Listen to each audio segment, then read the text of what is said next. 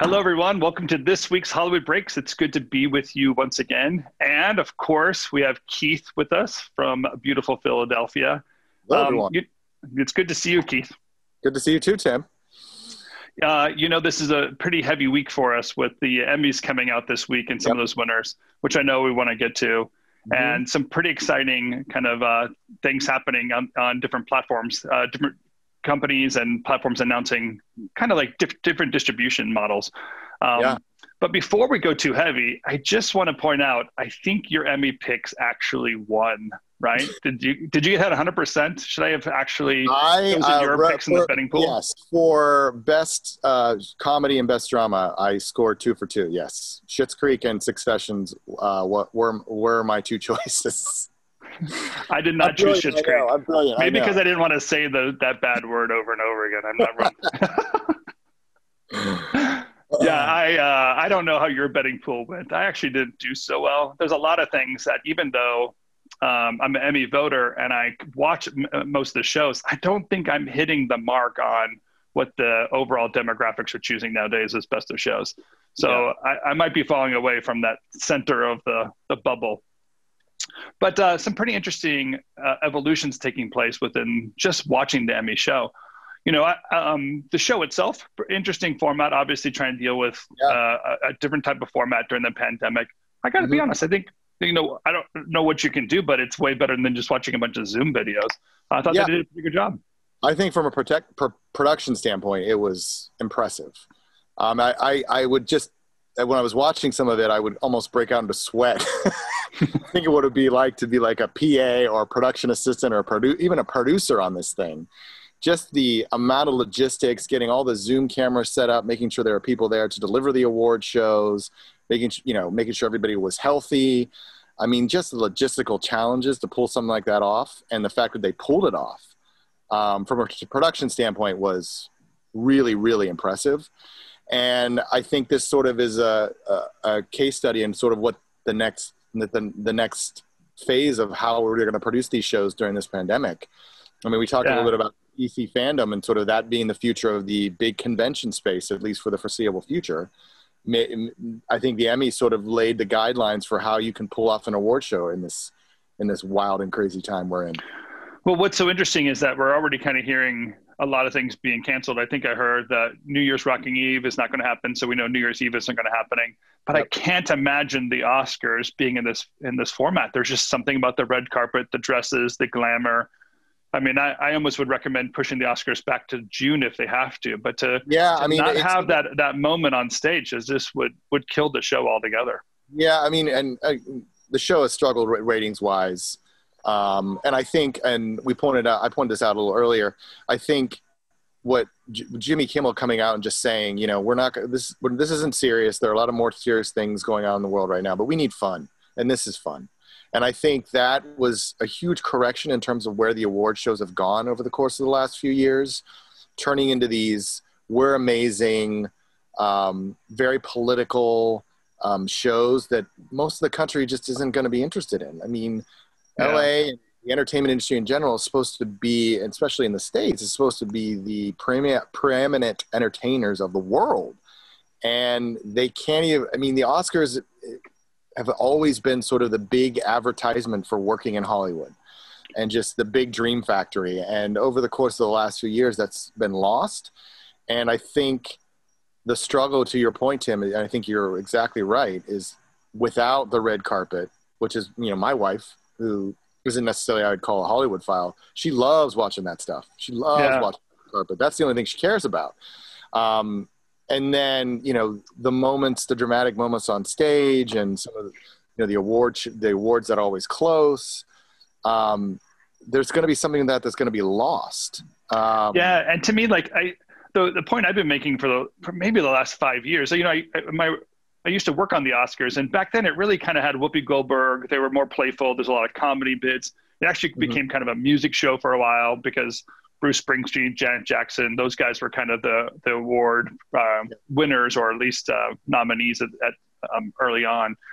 Um, but what was the transition really to become this political platform? You know, what I would tell people is like, but if you think about Oscar highlights that they show, they're showing like the Cuba Gooding Jr. moment where he's screaming and so excited. They're not showing the person ranting about the current president because right. that really becomes very stage, very insular in that one moment. Well, although yeah. a very strong platform, it doesn't. It's not an entertainment space that you look back on. So I think the yeah, iconic I mean, moments we're looking for are more about the winners and the yeah. shows and the and the and the events. And I thought the Emmys actually accomplished that pretty well. Yeah, I think there, there was some really uh, there was a nice moment with Zendaya and when she won and her entire family was behind her, which is really cool to see. Um, you know, you're right. I mean, there there's so many culture. There was Cuba Gooding Jr. There's uh, James Cameron. Um, you know, ending his speech for Titanic, saying "I'm the king of the world." There's challenging Billy Crystal to do one arm push up. I mean, there are things like that that you just they haven't happened in a long time, and yeah. I think it.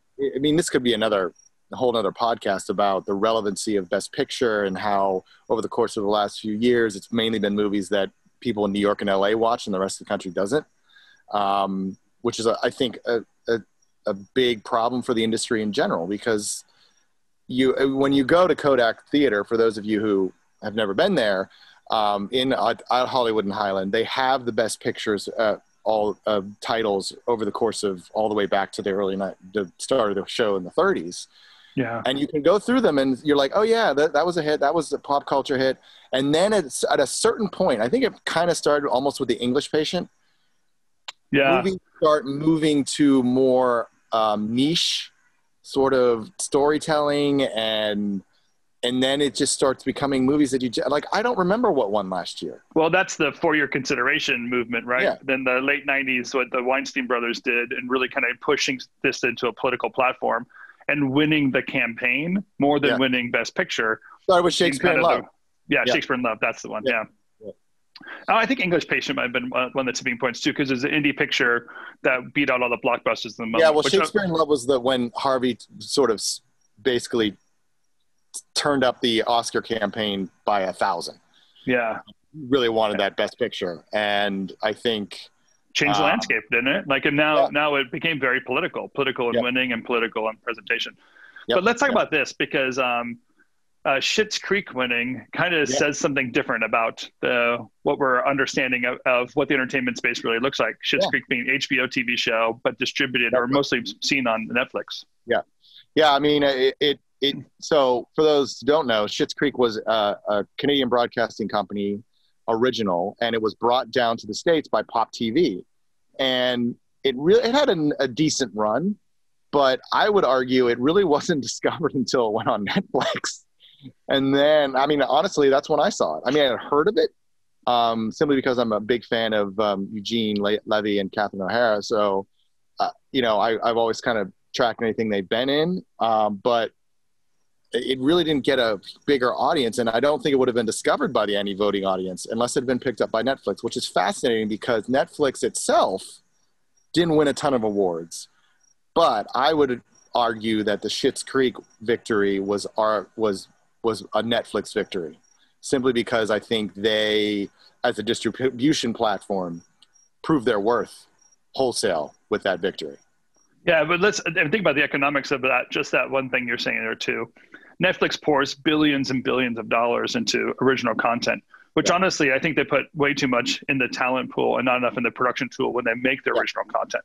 So yeah. most of it doesn't stick. Like you might right. you might spend a half hour or an hour and a half watching it, but you don't recall it. You're not telling your friends to watch it. It just fills in a, a small gap mm-hmm. where the it's really the sticky stuff that we want to see. But what happens is, is some of that stuff, like you're saying, this is I, I believe is HBO um, production it, we don't know where to find it. HBO right. Max, um, the, you know what CBS is doing. Everybody has their own OTT platform. Peacock now being launched. We're really creating a mess of different distribution platforms, mm-hmm. and so my ability to find the things that might stick becomes very hard. It's the what to watch problem. Yours is my favorite yeah. problem to solve, and right. this what to watch problem really solves itself if inside of one reliable OTT platform is the content you want to see, and this mm-hmm. really shows that combination here's a great show, but it's distributed on Netflix, so we can find it because people log into Netflix first, probably Amazon Prime second, and then the shows pop up.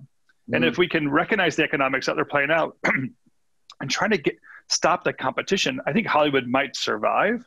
Um, but this OTT fight is really, really kind of a strange one that we're all in the middle of. I feel like it's almost a recreation of the v- VCR or VHS Betamax problem, or the you know Blu-ray, Blu-ray Plus, or uh, Disney Plus thing. Yeah. But uh, we're, it's in a platform fight again. But this, no one's going to win this one because the content being attached to it in such a way, it's going to be a very different struggle for the Some for the people, viewer. Yeah, it's interesting you should bring that up because some people have posited in some of the blogs I read that this is really the cable fight of the early 90s all over again. It's like, you know, when HBO came on Showtime and then, you know, all these all these stations started popping up and you know the cable the cable distributors like, "Oh, we need this, we need this, we need this, we need this." And now it's basically you think about Netflix, it's more or less a cable channel. I mean, it's that's basically what it is. That's what all these OTT platforms are. Is basically cable, and the idea that people have been pushing for a la carte, like I want to sign up for what I want when I want it, where I want it, is sort of playing out in the OTT space because you have Netflix, which is basically the sort of HBO of the early '90s cable wise, with these massive bucket budget. Although to your point, their their quality of production is not nearly what HBO is was at the time and is now. So I think uh, that's definitely a, something that we have to kind of look at in terms of if it is about finding the right show. So, for example, you talk about it, you know, the what to watch problem. Succession, for example, won Best Drama. So that's an HBO show. And, you know, people have sort of found that show simply because of the pop culture push behind it yeah. And I think that was largely because, but Netflix, Stranger Things, are we still talking about that? Like, it seems like after two seasons, everyone sort of forgot about Stranger Things, and now it's sort of like it's kind of gone back by the wayside. Yeah, so, Stranger Things had a, had a couple of things like there was took too long to get the the second yeah. season going, and then the became too formulaic. Yep. The the marketing campaign was brilliant. I love oh, what they did to get people to rewatch. So that yep. I got the, I get the initial hit. So kudos yep. to the marketing team. But you're right, like it doesn't stick again. But and, and to your point though, I do think it's like the cable fight early on. But it's, mm-hmm. it's OTT platforms are so different than a channel because once you get inside, it's not analog anymore. It's it's it's um, right. digital. So I can choose. It's infinite inside of each channel, and nothing's being pushed or distributed to me. So well, I don't all- have to like find my flavor. I have to find the OTT platform and then find the flavor inside of it, and then find the content inside of it, and then it's not filtered for for children. Right. So there's a whole other platform I have to bring in to read the reviews to decide that. Like it's just getting so messy inside of each of these platforms, yeah, and then and to have, make to launch two more is crazy out there in the universe right yeah, now. Yeah, and and it's also the UIs can be struggles too. Like I, I Peacock's UI frustrates me beyond belief. Um, it's weird because my wife and I have well, I've been reintroducing my wife to Friday Night Lights, which great show ran on NBC, and then DirecTV for about five seasons total. Um, but every time I log back in, it doesn't it doesn't save where I was. Like that was the one thing I I like about oh. Netflix is like you can go to the continue watching, even though it's maddeningly tough to find because they throw all this other nonsense at you. Um, but in Peacock, you can't find it. Like you, you, you literally have to go to the search and type in Friday Night Lights again to find it because they're they're also throwing a ton of stuff at you. Yeah. And that's another. That's a whole other thing that sort of wasn't a part of the whole cable battle. Was sort of a the interface that you have your consumers interacting with. I don't understand the the need to make it so complicated. Yeah. Like I, that's why I like Disney Plus because it's simple. It's basic. It op- it launches. You have your four worlds. You choose which world you want to be in they break it down into sort of targets. Now, is it perfect? No, but it's definitely more user friendly than I think Netflix is. They're just trying yeah, so much. I swear the DVR solved this problem. I thought TiVo kind of solved this problem for us. We can find the shows, download the shows, watch them when we wanted to. I, what I want from my OTT platform is to be able to do that same thing. I want to find my shows, find out where they are, and then start start where I left off. You're exactly right. Give me the pool of shows that I want. Yep. But um, he, let's ask this question because I know part of this mess and the new competitors of the field is really Peacock, as you're saying, mm-hmm. kind of that push, which uh, was so interesting to me because uh, Comcast by itself is a, cable, a cable provider, yeah. and that cable thing is just dying, and so they're almost, uh, I feel like, you know, eating themselves in the inside with Peacock and not really winning CBS All Access going to become Paramount Plus, and then Apple TV um, trying to bundle up as Apple One. Like there's a couple of big moves still taking place inside of that this war that's that we're seeing play out. Yeah, I mean, I think it's interesting because Peacock, you know, a lot. If you are a subscriber to Comcast, you get it for free, um, the premium version for free. So there's sort of that tie-in, but at the same time, they're somewhat cannibalizing themselves. But then they also Comcast also offers the Flex option, which I guess is a little box that's similar to Apple TV. Um, so you don't necessarily have to subscribe to the cable. So they're trying to figure out ways to sustain themselves. But it is interesting. I, I read an article this past week in the Wall Street Journal that Jeff Shell is basically breaking down because the, the heartbeat of NBC Universal back maybe five, six years ago was their cable channels. That was sort of their bread and butter. The E's, the Scott Syfys, the USAs, the Bravos, those were that's where the money was. And when Comcast bought NBCU, the idea was, oh, look at all these cable channels that we can throw on our, you know, we can make money off of because every other cable carrier is going to want those channels. And now the sort of shift is like, no, it's all about Peacock. We got to get Peacock up and going. So I'm going to start pulling people. We're going to start laying people off from the cable channels, focus on Peacock, Peacock, spend money on content. And it's sort of like everyone's scrambling to buff up their streaming service. But at the same time, it's like at a certain point, the content itself is going to be so overwhelming that how is anyone yeah. going to find it? And to, so, uh, so that's a, actually a pretty good transition to something I've been um, paying attention to and watching is this whole uh, evolution of TikTok as a platform mm-hmm. and the latest kind of movements happening on TikTok. Um, you know, just the just the explanation of the idea that the data distribution, capturing, and storage, basically the analysis, moving to a U.S. based platform has been some of the requirements of TikTok that um, yeah. that our government's been asking, and the deal with Oracle and Walmart was allowing that stuff to uh, that data to be handled within the U.S. marketplace. Yeah. But with that purchase, um, and it changes every day. But um, with that purchase is this idea is the algorithm coming with it. Mm. And that algorithm really is the fight within TikTok. It to me, if you what they're doing is actually trying to discern and distri- distributing well the what to watch inside of their platform. It's uh, and the user interface to discern that is like, are people watching certain items? How long do they watch? And it doesn't require much more interface than just a swipe of a finger to capture yeah. the data they're looking for. Very brilliant in its in its platform, but to recognize it's an entertainment platform that's going to eventually compete with these OTT devices mm. and the complications of these OTT and the simplicity of TikTok I think that's what that that big dollar push was. That's why Microsoft was in the game.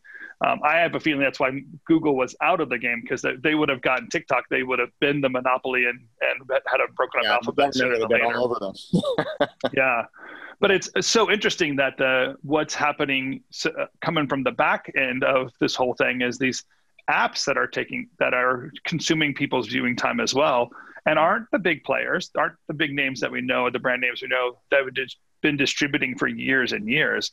Um, but they are really killing it. I mean, they're consuming people's hours, entertainment hours on these platforms or on these apps that are very different than the than the difficulty of kind of watching TV shows on the on the other platforms. Yeah, I mean, I think it it, it also sort of dovetails of what, what we've been talking about the changing nature of celebrity and the difficulty of getting production going in the COVID era um, you know, all these streamers are relying on that sort of long tail production schedules. takes months. You know, you have pre-production, you know, shooting, post. That that's months, and on top of all the COVID challenges that they're facing now too, where it's TikTok and a lot of the other services. You know, people are just creating content every day. There's something new every time you open the app. It's something new, yeah. and that is really tough for the streamers to sort of you know battle against because one it, it's been built to be shown on the phone um, you don't need a big screen to see it. Uh, you don't need a TV. You just literally you don't need, need uh you don't need Adobe Suite to edit it. Um, and as a matter of fact, it doesn't, doesn't have to be original. You can take someone else's content, copy it, and yeah. make your own version of it. Yeah. The repeatability kind of, of this thing. Yeah, yeah, it's encouraged, and I think again that's sort of the the challenge, and that's why so many of these big streamers are throwing money at big like you know we could talk about Amazon's huge bet on sort of re reigniting the Lord of the Rings franchise because they, you know, uh, uh, Jeff Bezos is obsessed with getting his um, uh, Game of Thrones yeah. on Amazon Prime Video, and sort of like all the effort and resources they put into that, and it still might not get nearly as many eyeballs as the latest TikTok video. It's just yeah. crazy, and I think it, it it speaks to the idea that what these streamers are really going to have to figure out is a coherent what to watch strategy, how to grab people and get them interested in shows beyond just this typical 30 second promo trailer, you know, standard marketing campaign that everyone seems to think is never going to change and looking at some of these services and figuring out a way that they can be repurposes to help promote some of this stuff and sort of maybe tie in. And i think we saw a little bit of that with some of the snapchat originals um, and i think that's still a viable option.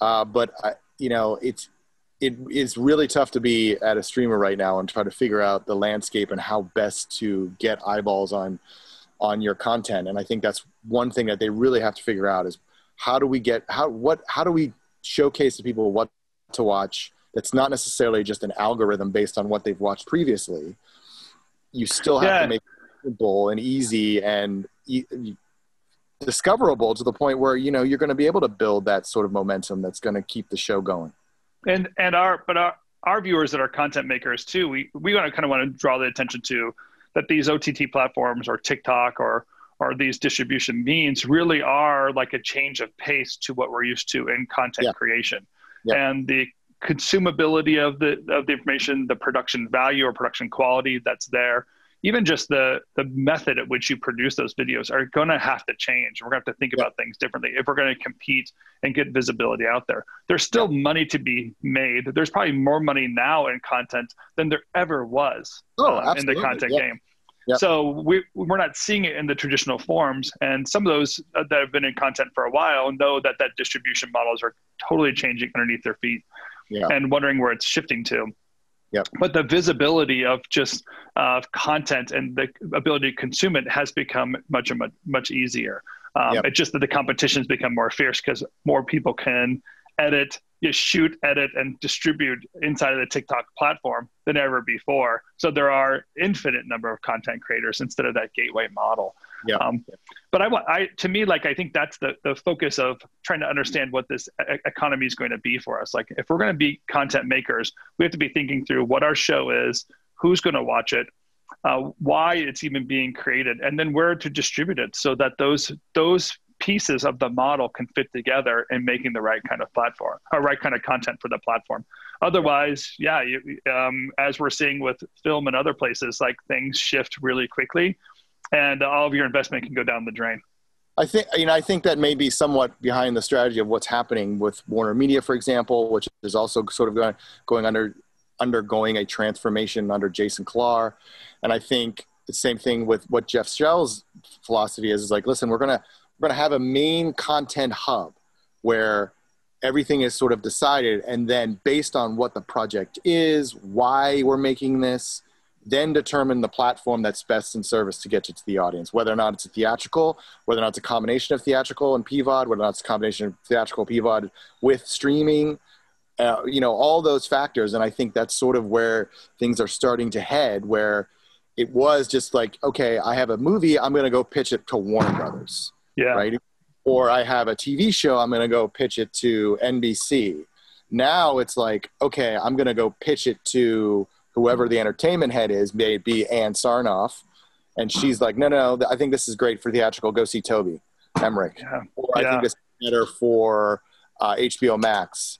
So go see them. So I think that is sort of what we're starting to see a little bit more of. And I think that's where the the restructuring that's currently happening at some of these big players is starting to head towards. And again, to your point, it really is opening up sort of the opportunities for content makers to find the best distribution model for their piece. Um, yeah, the ability to reverse engineer the problem, be able to yeah.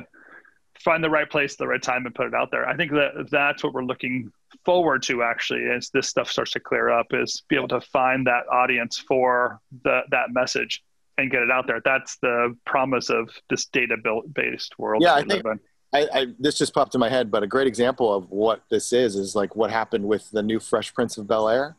I don't know if you're familiar with what happened, but I guess um, I don't know if he was a cinematographer or a stuntman. I can't remember the whole story. Forgive me if I get the details incorrect, but he basically shot a, a dramatic version of Fresh Prince of Bel Air, and it got so much heat that Will Smith actually watched it, got into it, and then he took it. They took it to Peacock, and now it's being produced as a show for Peacock. That's brilliant. So, the opportunity's there. It's just right, yeah, there. Absolutely is. Yep. Well, it is time to wrap it up. As always, we can talk forever. I think next week we're going to focus a little bit more on film, um, but our yeah, job and our dis- yeah. Well, Emmy week, we got to focus on TV. Yeah, we got to we got to focus on TV. Yeah, that's true. It's Emmy week. That's our desire is to uh, be able to give some insider information to you guys, uh, reflect the conversations we have on a weekly basis, and put those out there for you so you can think through and critically think about what it takes to make the film, distribute the film, and understand that some of the uh, environment that's moving on. And as we say, breaking Hollywood. Yep. Um, Keith, it's so good to be with you this week. I want to give a special thanks out to our producers, Lydia Scarlett and Ethan Hill, who help us behind the scenes and getting this out there and distributed. So thank you all very much. I want to thank Go Social for their social media work uh, they're doing for us and getting the information out there for us. We appreciate all of you behind the scenes. Of course, the team at Rev Think, who supports me every day, and my favorite, Keith Rao, who brings the knowledge to this show. Keith, thank you so much for being part of this. Thanks, Tim. Always a pleasure to be with you.